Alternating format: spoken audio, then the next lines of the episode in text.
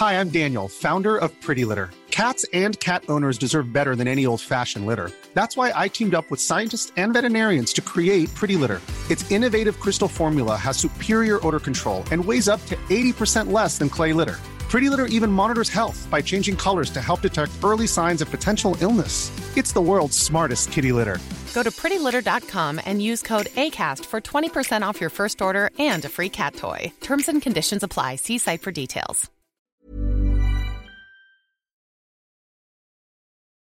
On Wednesday night, Joe Biden was the keynote speaker at the Muslims Making Change National Honors Ceremony.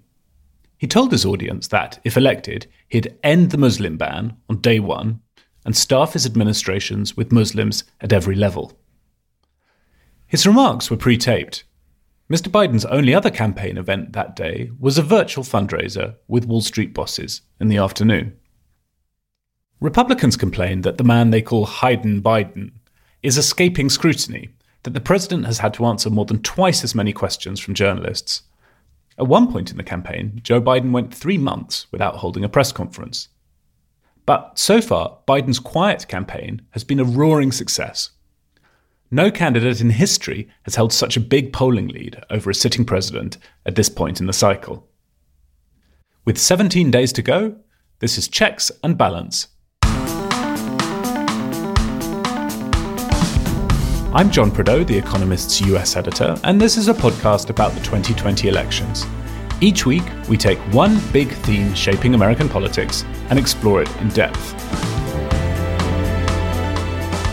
Today, what do we know about Joe Biden? The extraordinary resurrection of Joe Biden's political career in 2020 owes a lot to who he's not Polls show that antipathy to the most divisive president in memory is what's driving his current popularity. During the nomination contest at the start of the year, Democrats coalesced around Biden only once the more extreme Bernie Sanders threatened to run away with the nomination. As he looks poised to become the next president, in this episode, we're asking who is Joe Biden and what does he want? We'll find out how far he might drag America to the left look back on his influential role in the Iraq War, and hear from someone who worked closely with him as vice president.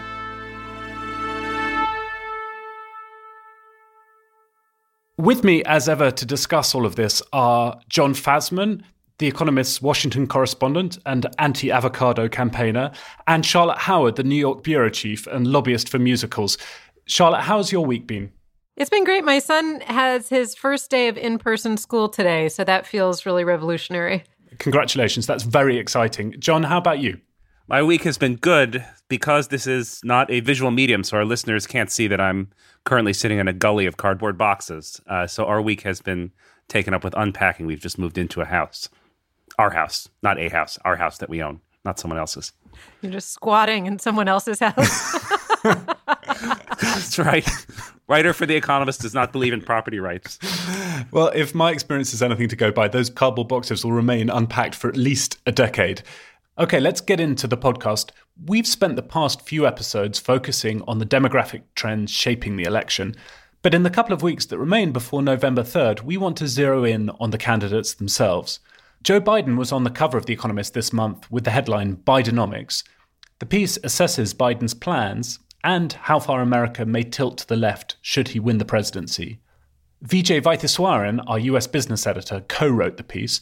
He told me that Wall Street is coming round to the idea that Joe Biden is essentially a pragmatist.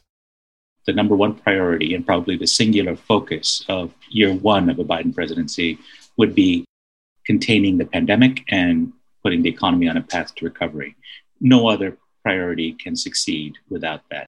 It also dovetails very well with the need for stimulus and spending.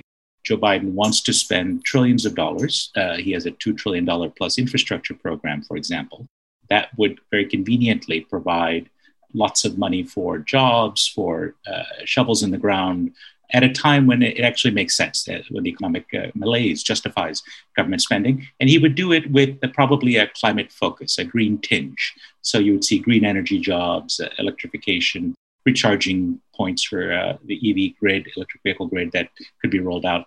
So you would see multiple objectives achieved in year one through a massive green infrastructure spend, which he calls a Build Back Better project. Beyond that, it's very hard to see in year one much else happening. Vijay, what do you think Biden's background, his sort of biography, tells us about his ideology and governing philosophy? I mean, he's accumulated a lot of experience in his 77 years. Some people have looked right back to his upbringing in Delaware at a time when DuPont basically owned the state, so far as I can tell, and read into that the idea that he's a pretty pro business guy compared with a lot of other prominent Democrats. Does does that seem right to you? He is not anti-corporate.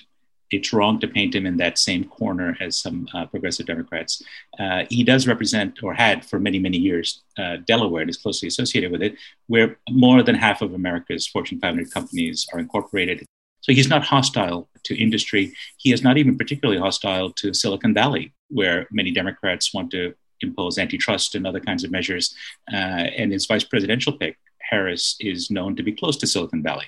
The other thing to say, though, is that, and it slightly runs against this, he is very much a pro worker candidate and politician.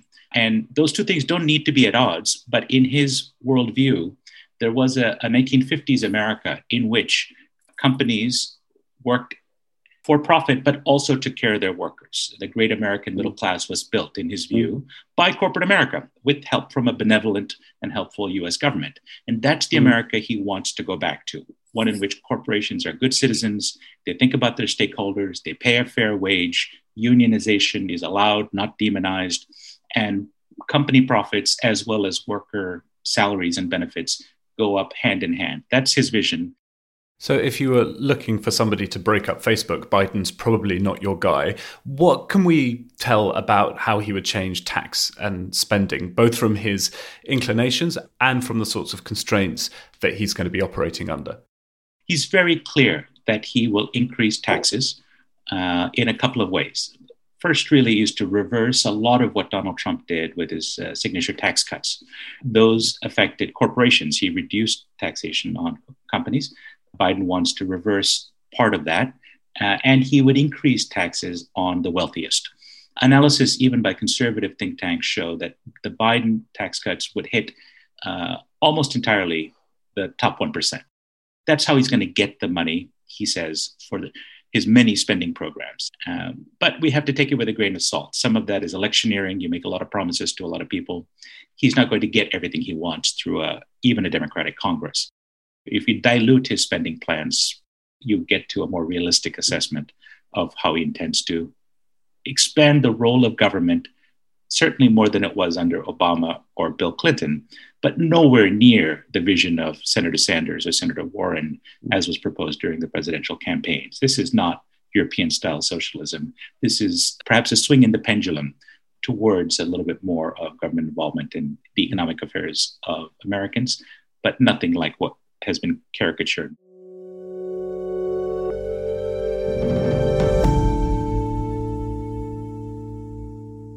Charlotte, let's begin by talking about the Wall Street view of Biden. If you go back to earlier in the Donald Trump presidency, one thing you'd hear from CEOs quite a bit, in my experience, was that they didn't particularly like Donald Trump, but they thought that he'd been good for business, you know, had cut deregulation and so forth. And on the flip side of that, they were worried about Democrats, even a centrist Democrat like Joe Biden, coming in and raising taxes and increasing regulation and so on.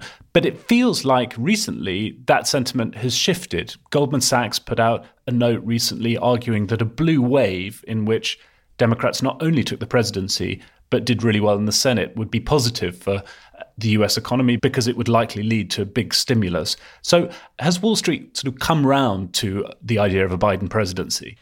In some ways, yes, and in some ways, no. And Wall Street obviously isn't a monolith, but there are a few things that are worth noting. One is that I think Wall Street remains anxious about financial regulation under Biden. It doesn't look like Elizabeth Warren is going to be Treasury Secretary, and Biden is likely to choose someone who's way more of a centrist than Elizabeth Warren would be to lead the Treasury.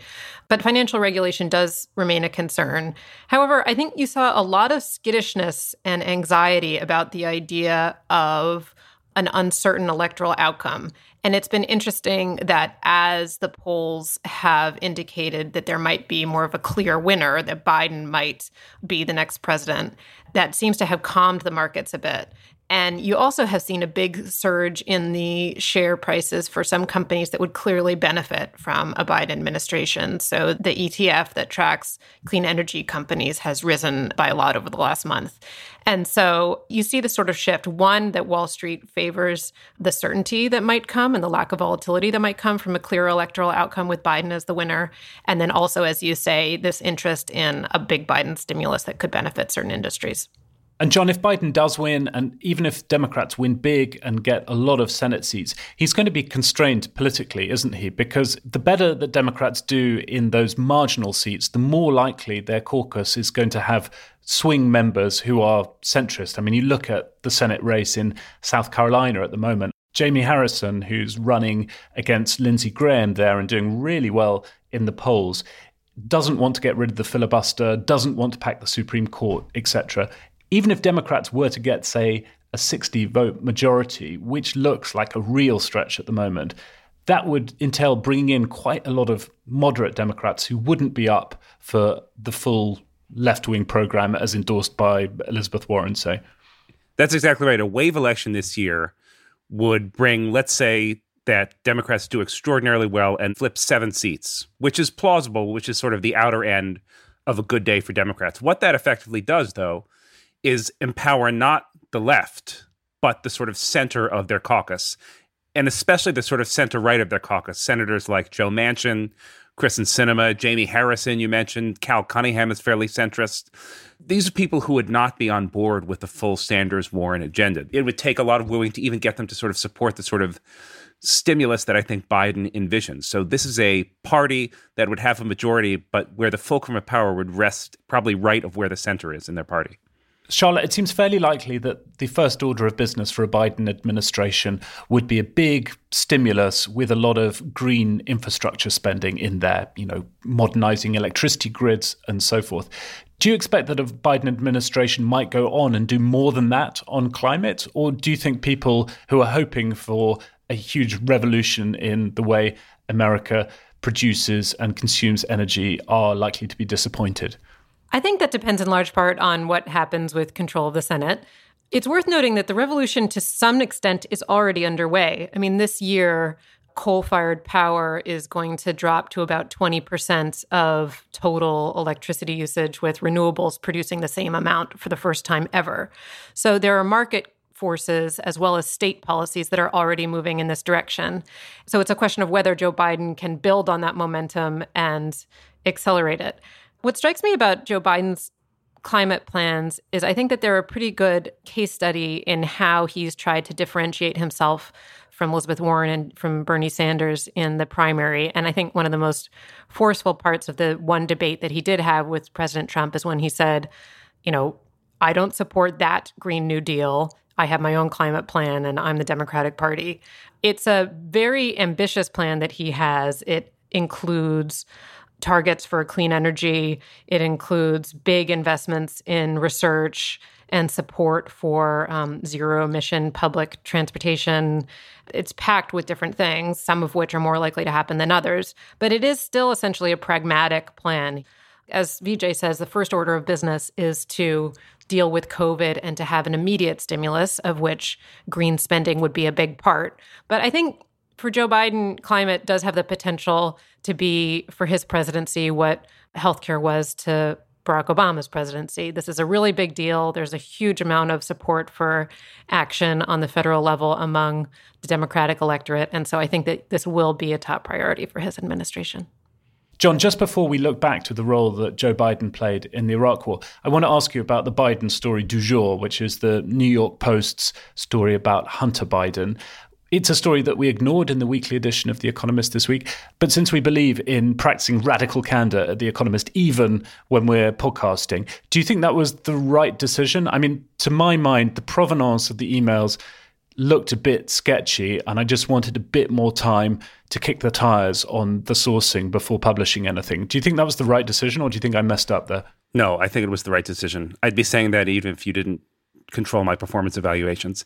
I mean, the story is basically that this computer shop owner in Delaware had a laptop left in his shop that he thought might belong to Hunter Biden because there was a Beau Biden sticker on it.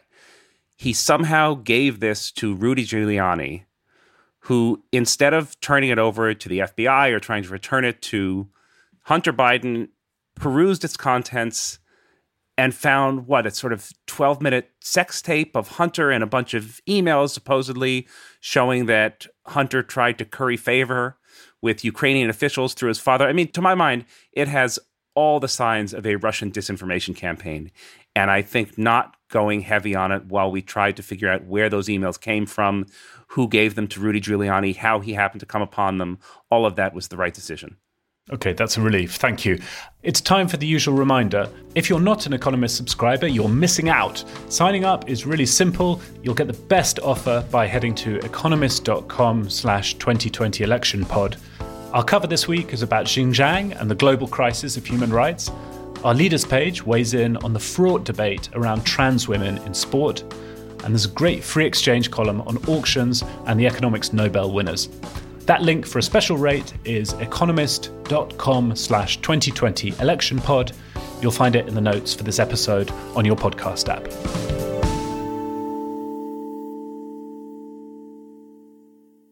I think you and I believe, and many of us believe here, as long as Saddam's at the helm, there is no reasonable prospect. You or any other inspector is ever going to be able to guarantee that we have rooted out, root and branch, the entirety of Saddam's program relative to weapons of mass destruction. In 1998, Joe Biden was already in his third decade in the Senate and well known for grandstanding in televised hearings. And it's going to require guys like you in uniform to be back on foot in the desert, taking the son of a, the uh, taking Saddam down. You know it, and I know it.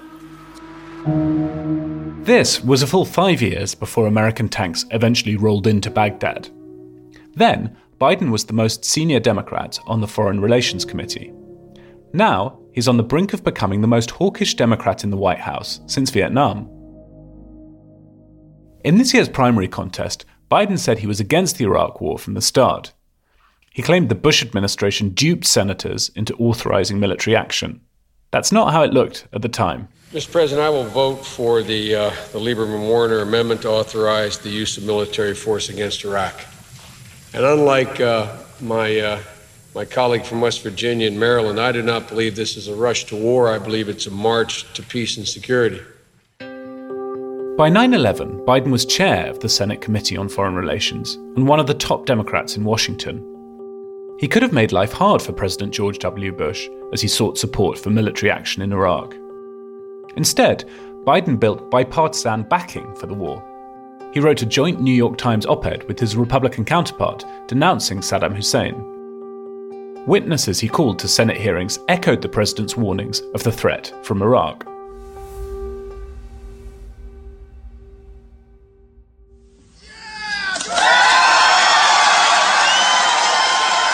Major combat operations in Iraq have ended. In the Battle of Iraq, the United States and our allies have prevailed. The regime of Saddam Hussein is no more. America is more secure. The world is more peaceful. And the long suffering people of Iraq are now free.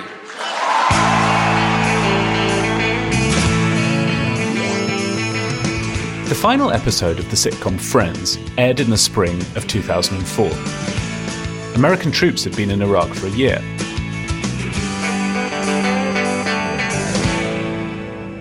At the same time, another cozy fiction, this one about America's military aims and abilities, also came to an end.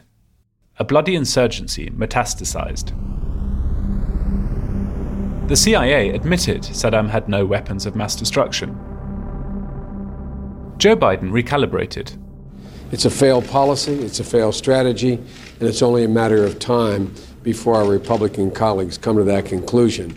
I never believed they had WMD, he told the Council on Foreign Relations that October. The following year, he joined fellow Democrats in arguing the war was a mistake. My prayer is they come to it sooner than later because, in the meantime, a lot of innocent lives are going to be lost toward an end that, in fact, is not achievable when there is an achievable end that allows us to leave Iraq, get our troops home, and not having traded a dictator for chaos. We need better judgment when we decide to send our young men and women into war. By the time the 2008 primaries came round, Barack Obama's anti war message sunk Hillary Clinton's candidacy. She too had voted for the Iraq War.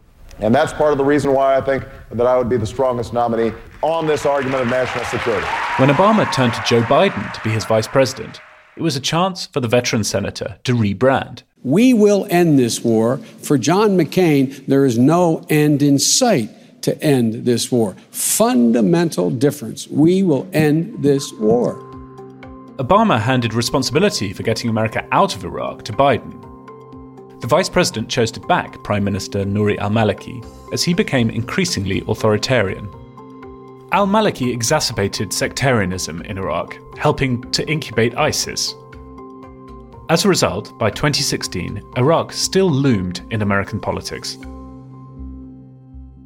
This time it was Donald Trump's turn to debate Hillary Clinton. You had supported the war in Iraq before the invasion. What makes your I did not support what, the war in, in Iraq. He went to elaborate lengths to claim he had been against the war all along. War, wait a minute. I was against the war in Iraq, just so you put it out. The record shows I, otherwise. The record but why does is, not show Why that. was you, is your the judgment record any... shows that I'm right. It paid off. Political scientists Douglas Kriner and Felix Shen have found significant correlation between military casualty rates in swing states and support for Trump. Some lofty political careers were collateral damage in the Iraq War. Hillary Clinton's, of course, former Secretary of State Colin Powell, British Prime Minister Tony Blair. There's an assumption that the Iraq calamity helps explain the teetering of the political establishment and the rise of populism. The last two winning presidential campaigns were explicitly anti war. The deck of cards of Iraq's most wanted is a historical souvenir now. The neocons and Bush administration hawks who held such sway in Washington are also long gone.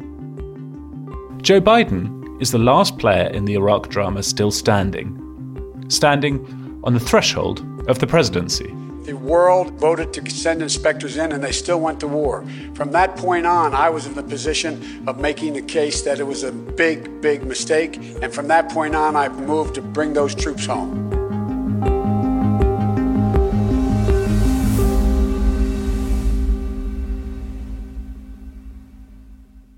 Jon, one of the aspects of Joe Biden's candidacy I find most puzzling and most interesting, in a sense, is that for the past few years, we've been told and have in times ourselves told a story about the rise of populism in which the Iraq war and the financial crisis essentially discredited a whole political elite that was then swept away. And yet, here you have Joe Biden, who appears to be poised to become America's next president, who not only was you know, pro the Iraq war and in a pretty influential position in Washington when that war was started, but also was a cheerleader pretty much for financial deregulation because of his role representing Delaware, where financial firms have a certain amount of sway. So, do we have to reassess this idea that the Iraq War and, and the financial crisis were kind of kryptonite for the political elite? I think they were kryptonite for the political elite. But even though Biden was chair of the Senate Foreign Relations Committee, he really wasn't front and center in the run up to the war, and he wasn't really front and center in the financial crisis either there's an element of sort of Zelig to his career. He's not a man of terribly strong personal convictions. He's somewhat of an opportunist. He was, I don't know if it's right to call him pro war, but he certainly went along with the war in Iraq when that was the prevailing political mood. He didn't want to get tarred with being an anti war lefty. And then when the mistakes of that war became apparent, he didn't switch positions perhaps, but he switched emphasis. And so that allowed him to sort of skate on both sides and stay somewhat under the radar in a way that politicians with more conviction just were not able to do. Charlotte, I think Pete Buttigieg once said words to the effect that Biden has an amazing ability to define what's a reasonable position at any given time. And I suppose in the 90s, being in favor of financial deregulation and using America's troops to effect regime change in far flung places was seemed reasonable and kind of the cool position to have. And since then, Biden, like mainstream opinion in America, has flipped on both those matters. I was really struck by something that Robert Gates, who's a former defense secretary, said about Biden as vice president, which was essentially that he had been wrong on nearly every major foreign policy and national security issue, which is a pretty damning statement from someone who's not predisposed to be an extreme critic. But in some ways, I think Biden, despite having a record on foreign policy that's not unimpeachable, he benefits in this election from being a foil to President Trump's extremely erratic mm. foreign policy. I mean, it's not that difficult to seem like the reasonable person. He can say that he wants to restore American support for NATO, that he wants to rejoin the Paris Agreement. He can criticize Trump for the withdrawal of American troops from northern Syria, which Biden has called the most shameful thing any president has done in modern history in, in foreign policy. So, in some ways, even though his record may be imperfect, it's easy to think of Biden as a leader who, on the global stage, would restore a sense of just very basic, calm reason in contrast to the current president. So, Jon, we focused on Iraq a little bit, but what can we tell about Joe Biden's views on foreign policy and views of how American power ought to be used in the world from more recent conflicts in Libya or Syria, say? Well, he's certainly not reticent to use it. And I think that's important coming after a Trump presidency in which America has sort of stepped back from its role as leader of the free world. He was instrumental in the decision to accompany NATO in Libya, which anti interventionists saw as a disaster. And he has doubled down on that position and said that America got it right to intervene in Libya. He has, as you mentioned, been critical of President Trump's decision to withdraw American troops from northern Syria. So he is in support of a sort of of a muscular American presence in the world. In 2008, that position would not have been popular, right? Because the muscular American position in the world had been discredited by the persecution of the Iraq War.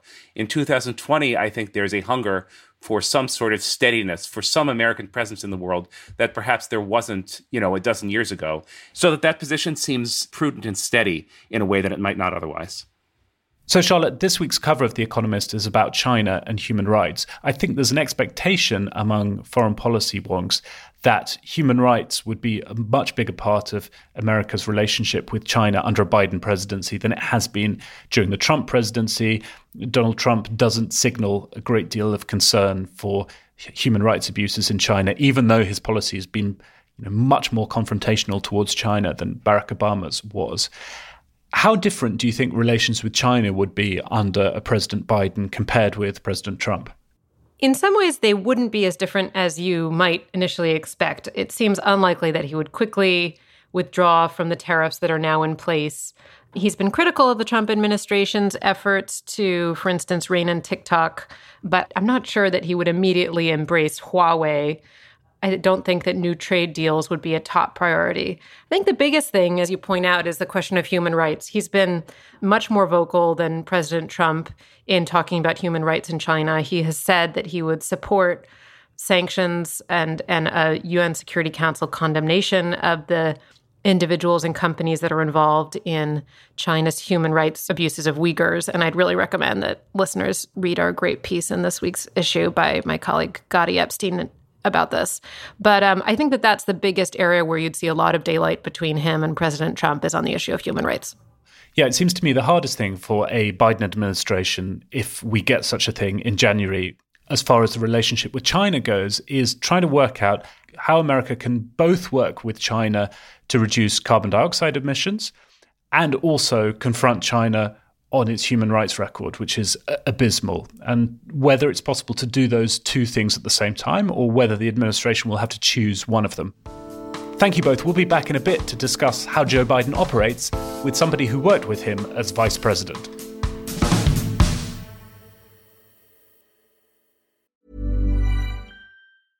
Hey, I'm Ryan Reynolds. Recently, I asked Mint Mobile's legal team if big wireless companies are allowed to raise prices due to inflation. They said yes. And then when I asked if raising prices technically violates those onerous two year contracts, they said, What the f are you talking about, you insane Hollywood ass? So to recap, we're cutting the price of Mint Unlimited from $30 a month to just $15 a month. Give it a try at mintmobile.com slash switch. $45 up front for three months plus taxes and fees. Promo for new customers for limited time. Unlimited more than 40 gigabytes per month. Slows. Full terms at mintmobile.com. We've talked about what Joe Biden plans to do, what he's done in the past, but a big part of governing is responding to unexpected events. And that's a test of character and competence – how does Joe Biden operate? Fasman, you spoke to somebody who can tell us a bit about this. Yeah, to get a kind of character reference for Joe Biden, I spoke to someone I'm in touch with a lot, someone I've known for more than 30 years. Uh, Scott Mulhauser was the vice president's deputy chief of staff during the 2012 campaign. And he knows him very well. What was interesting to me was how much Scott wanted to talk about Biden's mastery of the unsexy but crucial mechanics of legislative politics. That's a real sweet spot for for Vice President Biden, knowing what's achievable, but also doing so while dreaming big and thinking sort of fulsomely through what policy changes could look like. And the reality is that that the art of legislation in the Senate is is not just artful policymaking, but the politics and, and the stagecraft and, and the political elbow grease it takes to get it over the finish line there was an impressive team, but no one had more tenure or better relationships than he did. And so it's the ability to dig in with experts, understand the policy outcomes you want, figure out where your red lines are, and then figure out where your votes are. Vice President Biden often says when he comes into office that Republicans will be eager to work with him. And I think what people, especially on the left, hear when they hear that is a sort of naive assumption that with Donald Trump out of the way, the scales are going to fall from everybody's eyes. I don't think that's what he's saying. And from what you've described to me, that's not what he's saying. What he's saying is, I know how to get things done so we're not just standing on the sidelines screaming at each other. Do you have faith in his ability to get things done, even given the insanely high levels of, of polarization that exist right now? I think the answer is that the vice president wants to drive outcomes. I'll give you an example. There have been years of discussions about an infrastructure package. There have been years of Republicans saying that might be something we could get behind. If that were part of a COVID response, jobs related economic stimulus push, he would, I suspect, attempt to woo the other side and see what it would take to get the sufficient votes to get there. And if not, drive it till it gets done. And if that's only Democratic votes, it's only Democratic votes. The one thing you can say about someone who's worked and is as steeped in Senate and, and presidential politics and as he is, is is there's not a naivete, there's not a gullibility that will let him be taken for a ride. Is there a story from your time with him that you think sums up sort of who he is as a as a man and a politician? The one that, that jumps out most immediately, I think, is his decision on same sex marriage, where he he led the fight. I mean, sometimes you think through the policies and you get to the right outcomes and you drive it.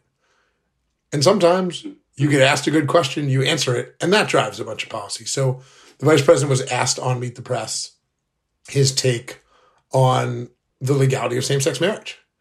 And he endorsed it in a real way, far ahead of the others in the administration and elected officials ac- across the country.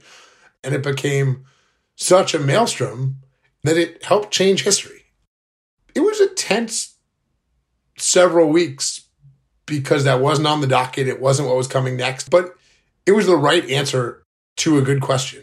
And from there, history came quickly. The president endorsed it, and Democratic senator after Democratic congressman or woman after governor went with him. I think he saw the opening in the question, answered it the right way, and uses an opening to drive real policy and change history. And I, I couldn't be more proud of him for it.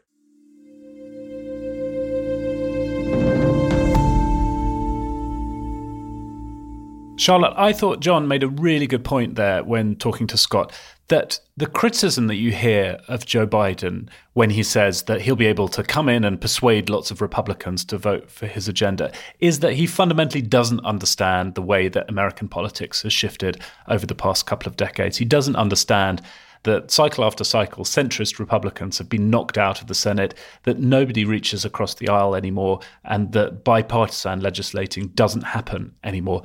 But Scott's point and John's point is that you're talking about you know, marginal senators here maybe persuading one Republican or even just successfully persuading somewhat conservative Democrats like Joe Manchin in West Virginia to vote for the president's agenda. So he's not being as naive, perhaps, as his critics imply. I think that's right. And I think this would be a, a big tension within the Joe Biden presidency. You saw in Barack Obama's presidency, even then, when the left wing of the party was um, not as ascendant, some criticizing Obama for giving up too much ground. And that criticism was levied specifically at Biden. He did help to avoid a government shutdown in 2011, in large part because of using his relationship with Mitch McConnell to help break the deadlock over the debt ceiling and he did so again in uh, in 2012 with the American Taxpayer Relief Act. But I thought it was interesting. A little later on, Harry Reid, who was then the Senate Majority Leader, actually shut him out of some negotiations in 2013 because they felt like he was giving up too much. And so, on the one hand, I think that Joe Biden is a fundamentally optimistic candidate in the way that he I think does offer some hope of bringing a bit of bipartisanship, even if it is only with one senator, as you say, Prideaux. But this is going to be a big tension, I think, within his presidency, given how loud the left wing of the party has become. Whether he will triumph by deploying that pragmatism and by trying to just get things done, the tension between that and then this criticism that he's giving up too much. I think Charlotte makes a great point about Biden's optimism. I think that's one big difference between him and a lot of the candidates he ran against in the 2020 primary is that he was an optimist. Another difference between him and Donald Trump and Barack Obama, and this I think is going to matter in how he achieves his agenda, is that he genuinely likes people. I mean, that's one of his secret talents as a negotiator, is that he's he's warm and friendly and likes the fleshy side of politics. You know, Donald Trump Donald Trump is something of a solipsist, and Barack Obama, as gifted an orator as he was and as personal a politician as he was, was also somewhat cool and cerebral. I think Joe Biden, there's something of the sort of old school ward heeler to him where he likes slapping backs and shaking hands and the cut and thrust of the negotiation. I think that's going to matter. Something of a solipsist is, I think, the most measured thing anybody has ever said about Donald Trump. So, congratulations. I think you've broken a record there. Um, one of the things that's been interesting in the past few weeks is that Biden has really pulled ahead in the polls. I mean, both on a national level and in some really important swing states. And there's evidence that voters trust him on a whole range of different kinds of issues. But nevertheless, he still does not seem to get voters that excited. So there was some interesting stuff from the Cook Political Report that showed that Republicans have done a much better job than Democrats in adding new voters to the rolls. And um, they had much improved on their performance from 2016. So, for instance, in Florida, as of October 1st, since the March primary, the Republican Party had added nearly 200,000 Republicans, about double the number of Democrats. In Pennsylvania, similarly, Republicans had added twice as many. Same thing in North Carolina, an even bigger gap. So that's pretty pretty important to note, both tactically and as a measure of voters' enthusiasm about Biden. If I were a Democratic strategist, I would be worried about those voter registration numbers. I wonder whether they are an artifact of the way the parties have responded to the pandemic. I mean, the traditional voter registration grounds that Democrats use, colleges, churches, those have been shut down. At least in Florida, what I saw when I was there a couple weeks ago is that Republicans were just out and about in a way that Democrats weren't. I wonder if that is what's driving these registration numbers. I think the big question with Joe Biden, I think for a lot of voters, is that he has had a very quiet campaign. That I don't think it's fair to say the right next to this argument that Joe Biden has avoided scrutiny. I don't think that's entirely true. He's been scrutinized for four decades, but he has had a quiet general election campaign. And I think that some voters wonder if there's more to him than just not being Trump. That has he given them enough of a sort of positive reason to vote for them? I think that's the question that I suspect his campaign and other Democrats are going to be worried about over the next two and a half weeks. I'm always a bit suspicious of charisma in politics, and maybe this betrays that. But you could flip it on its head, Jon Fasman, and say it's pretty amazing given how well Joe Biden is doing in the polls and how he could be presenting himself as the savior of democracy in America and the West, how he seems perfectly content to not be too prominent in this campaign because that seems to be the strategically smart thing to do, right? The more voters hear from Donald Trump, the worse Donald Trump's numbers are. And so the Biden campaign seems to have concluded that the best strategy is just to be a bit absent. And normally, politicians, particularly those running for president, are so egotistical that you'd think that they'd resist that kind of strategy. And I think it reflects rather well on Biden that he's prepared just to step aside and not try and relentlessly hog the limelight. I think you're absolutely right. And I am delighted to hear about your suspicion of charisma because I share it. I am the world's biggest Bill Bradley and Paul Tsongas fan. Paul Tsongas has a huge following. He's well known for groupies. But I, I is he? No. Damn it. um, no, those are the politicians that I really like. People who are so sort of dull that you can trust them. I completely agree with that. I suspect that a publication that has no bylines sort of selects for people who are suspicious of charisma. But I think a few other people would agree on the evidence of the past four years or so that an excess of charisma in politics is not a good thing. Right, before I let you go, we have a quiz. VJ's Bidenomics briefing made the point that Joe Biden's home state of Delaware is also headquarters for icons of 20th century industry, notably DuPont. Employees of the giant chemicals company lived in the Wilmington suburb where Biden grew up. Eleuthère Irénée DuPont imported machinery from France to build his first factory in 1802. His first big customer was the US military. What was DuPont making? Was he making rubber? Was it? Isn't that what DuPont started out as a rubber company? Sorry, this is in 18. What year is that? 1802. I think I don't think it's rubber. Um, I don't think not rubber can be my answer though. I'm giving you um, my most inscrutable tr- quiz show some, host look. Something having to do with um, I'm going to go with some component of transportation, like something having to do with carriages or rolling cannons. Oh, that maybe gunpowder. It was gunpowder, Charlotte. Oh, well yes. done, man. By dint of giving five other answers before, you actually did get to the right one. That's fantastic. but you get a point for that, so congratulations. An Economist article from 1941 bears the enticing headline Textiles of the Future it reports on DuPont's innovative new fabric, whose principal feature seems to lie in the stocking trade. As usual, The Economist was spot on. Nylon would later cause riots outside department stores in New York and Pittsburgh among overeager stocking customers. But its most immediate use was again military. What was nylon used for in World War II? Maybe some material um, in parachutes. The answer is parachutes. Charlotte, you're two for two. You're kidding me. It's a triumphant well quiz for you. That's awesome. I'm just going to end now. Can we quit? yeah. I mean, I know we have two more weeks to go before the election, but I feel like I should end on top. Well, on that note of triumph, I will bid you farewell. Thank you, Charlotte. Thank you, John. Thank you. Thanks, John.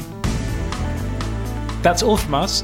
If you like the podcast, please tell everyone and leave a rating and a review in the usual places. You can get in touch on email. The address is radio at economist.com. Make sure you listen to The Economist's daily podcast, The Intelligence, for updates on the big twists and turns of this campaign in the remaining weeks. Thanks very much for listening. We'll have more checks and balance next week.